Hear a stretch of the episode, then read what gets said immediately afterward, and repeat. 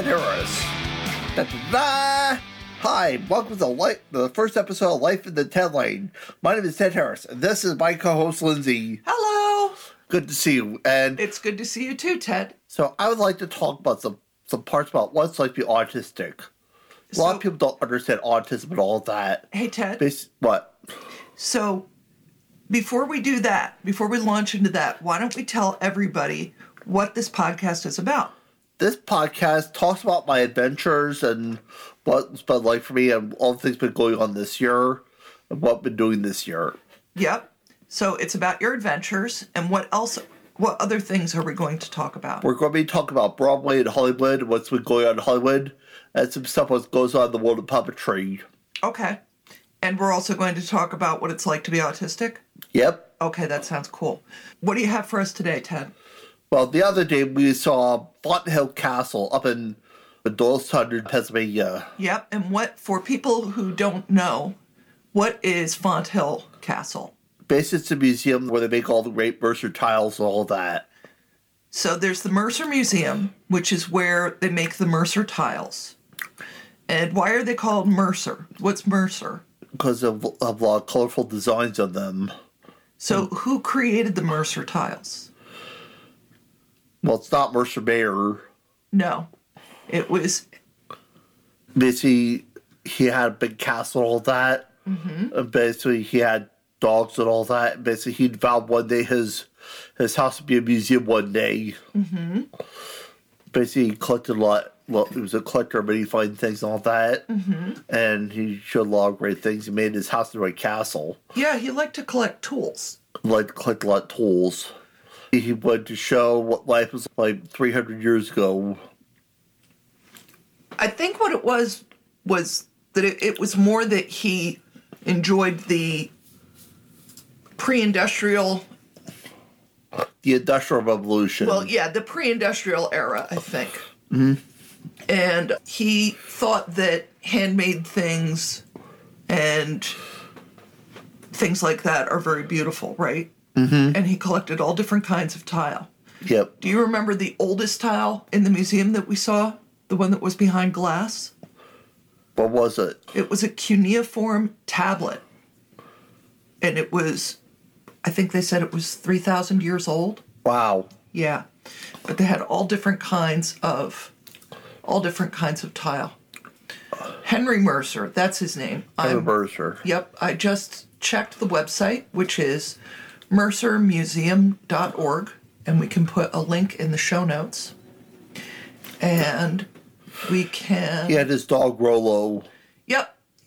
One thing was that Rolo actually designed Rolo's steps to the castle. Rolo designed the steps. Well, he, the, the steps were first made, and Rolo ran up the stairs and ran back down.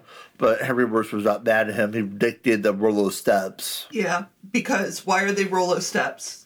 Because had Rolo's handprints on them. His hand. Rollo had hands. The dog had Rolo, hands. Rolo's footprints. His, yeah. So what does the house look like when you see it? It looks like a big medieval castle. Mm-hmm. And it's made out of what? It's made out of concrete. Yeah. And one of the things that's interesting about that period of time is that his the poured concrete style kind of reminds you of if you're familiar with Gaudi in Spain, he was another sculptor and artist who was doing similar kinds of work. But yeah, it's all made out of reinforced concrete and you can find out more about it at mercermuseum.org. Mm-hmm. And we'll put a link in the show notes. Yep. So that's our that's one of our most recent adventures. Well, I'd like to talk to you about what's been going on in Hollywood.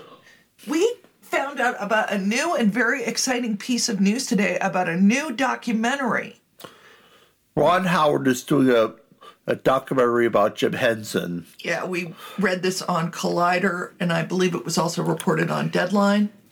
And so Ron Howard and Brian Grazer, it says here on Collider in an article written by Aidan King.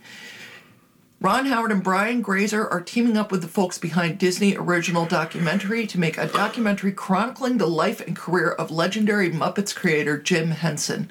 The film will be made with the full support of the Henson family, with full access to the Jim Henson Company's archives, and will create a definitive portrait of the puppeteer. He did a lot of interesting things, not just the Muppets, right, Ted? Mm-hmm. There Yeah. was a new series about the Electric Mayhem. There's a new series about the Electric Mayhem. Yep. Really? I didn't know about that. Tell me about it. Well, the people at Disney are going to get together. They are going to do a TV series about Dr. Teeth, the Electric Mayhem. Huh. I'm going to have to find some. I'm going to fact check that, Ted. But in the meantime, let's get back to this thing about Ron Howard and Jim Henson. So, one of the things that's really interesting here is that Henson's family is cooperating with this. Not only are they cooperating with this project, but also Ron Howard's going to have access to the Jim Henson Company's archive. And an archivist named Karen Falk has been taking care of this archive for 30 years. Can you imagine curating that archive for 30 years? Wow. Think about all the films he ever made. Like, Yep. What's the one that you really like? I'm an idea man. Remember that? Yeah. What's some other films that he made that weren't Muppety? Timepiece, Timepiece? Yeah. Happy Time Murders. Happy Time Murders. I don't remember that. Was that it? Did Jim Henson really make that? That was a recent one. Did Jim Henson make that movie? Well, it was it was more updated one.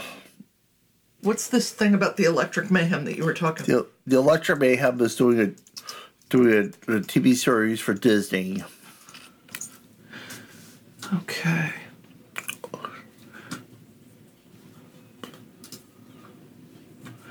Muppet series about Electric Mayhem band set at Disney Plus. Lilly Singh to star. This is from Variety. Uh, we're reading an article written by Joe Otterson from March 7th. So, Ted, I'm really glad that you told me about this. I really hope that uh, Janice finally gets, you know, some of the respect she deserves. Oh, this is funny. The series titled The Muppets Mayhem will follow the band as they try to record their first ever album. Lilly Singh will star as Nora, the human junior A&R executive tasked with managing the Electric Mayhem band. the band consists of Dr. Teeth on vocals and keyboards, Animal on drums, Floyd Pepper on vocals and bass, Janice on vocals and lead guitar, Zoot on saxophone, and Lips on trumpet. I guess that's Lips, the yellow, the guy with the yellow hair. Yep. Yeah, that's him. This, and it's created by Adam F. Goldberg of the Goldbergs, and he's working on this with Bill Barretta. Interesting. This is going to be cool. That sounds like a really good time. Mm-hmm. So that's. So we've got our we got our Hollywood news and our puppetry news all in one, right? Well, that was good. Oh, Sesame Street has a new Muppet called Ameera. She is in a wheelchair talks about conflict and displacement and talks about refugees. Let's look at this article from Fast Company here, Ted. This article from March 28th. I can't see who wrote the article. It must be down at the bottom. So she uses a wheelchair and she helps represent the millions of children with disabilities affected by conflict and displacement. Oh, it's by Adele Peters. Good to know. There's going to be a new animated series, and she's also going to be a live action puppet. Ted, you know what? I think we're kind of caught up on Muppet news for right now. Oh, Okay. all right. What else would you like to talk about today? About what's like the autism. Okay, go ahead. Autism basically is affected on what part of the country you live in. And sometimes it's called Asperger's syndrome or or developmental delay or autism. We know it's not affected by people who raise their children and know it lasts a lifetime. Autism is a disease that impairs social behavior skills. It's not affected by, by people how to raise their children. Girls also get autism too, as well as boys, but it's more affected with boys rather than, girls. Mm-hmm. Though they have attachments to things like toys and all that, or related with, with some things or Just- objects. and we know it lasts a lifetime. Mm-hmm. I've been with some some people who have, have autism and all that. I remember when you were little and we we didn't understand autism as well as we do now. And I remember when you were little, the way I used to describe it to my friends was some people are really good at so everybody's good at some things but they're not good at everything. And for autistic people that is more pronounced. Mm-hmm. Like that wasn't how i described it. I was a little kid. I said like for example ted is really really really good at drawing but there are some other things that he's not good at mm-hmm. like when you were little what were some things that you were not good at Clapping hands. really But you taught me how to clap hands. I remember I taught you how to clap hands. You weren't good at you weren't good at processing noise. Yeah. Like, well, no, you you didn't have problems with auditory processing. It's just that like if we were in a restaurant and it was noisy, you couldn't handle it, so you would flip out, All right. right? But you've always been very, very, very good at drawing, Yep. and you've also been very good at cutting shapes out of paper. Mm-hmm. Like you could cut a whole word out of paper when you were little. Yep. I can give a good description. Okay. Imagine we're transported to another dimension where people are different from you uh, and acted different from you. Whether whatever your response is, don't really in your world. Like laughing a funny joke, new people didn't understand.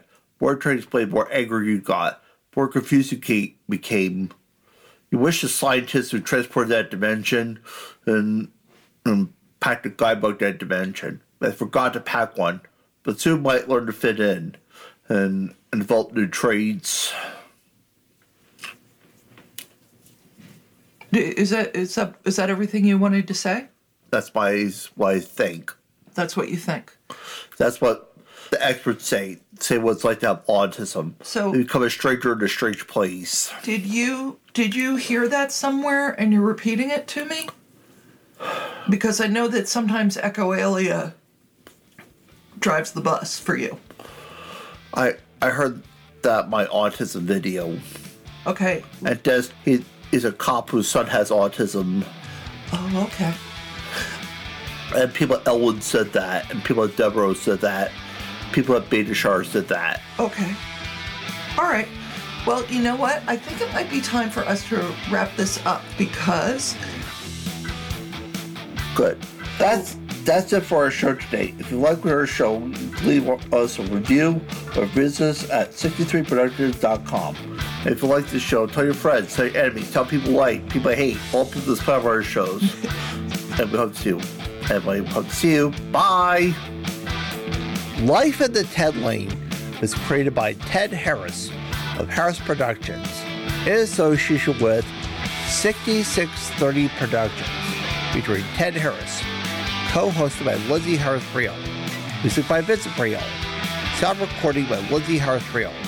Producers acknowledge this was created on land of the Lenape Nation that was created by cognitively challenged people. For more information about Lenape people, visit lenapenation.org. For more information about this show, visit 663productions.com.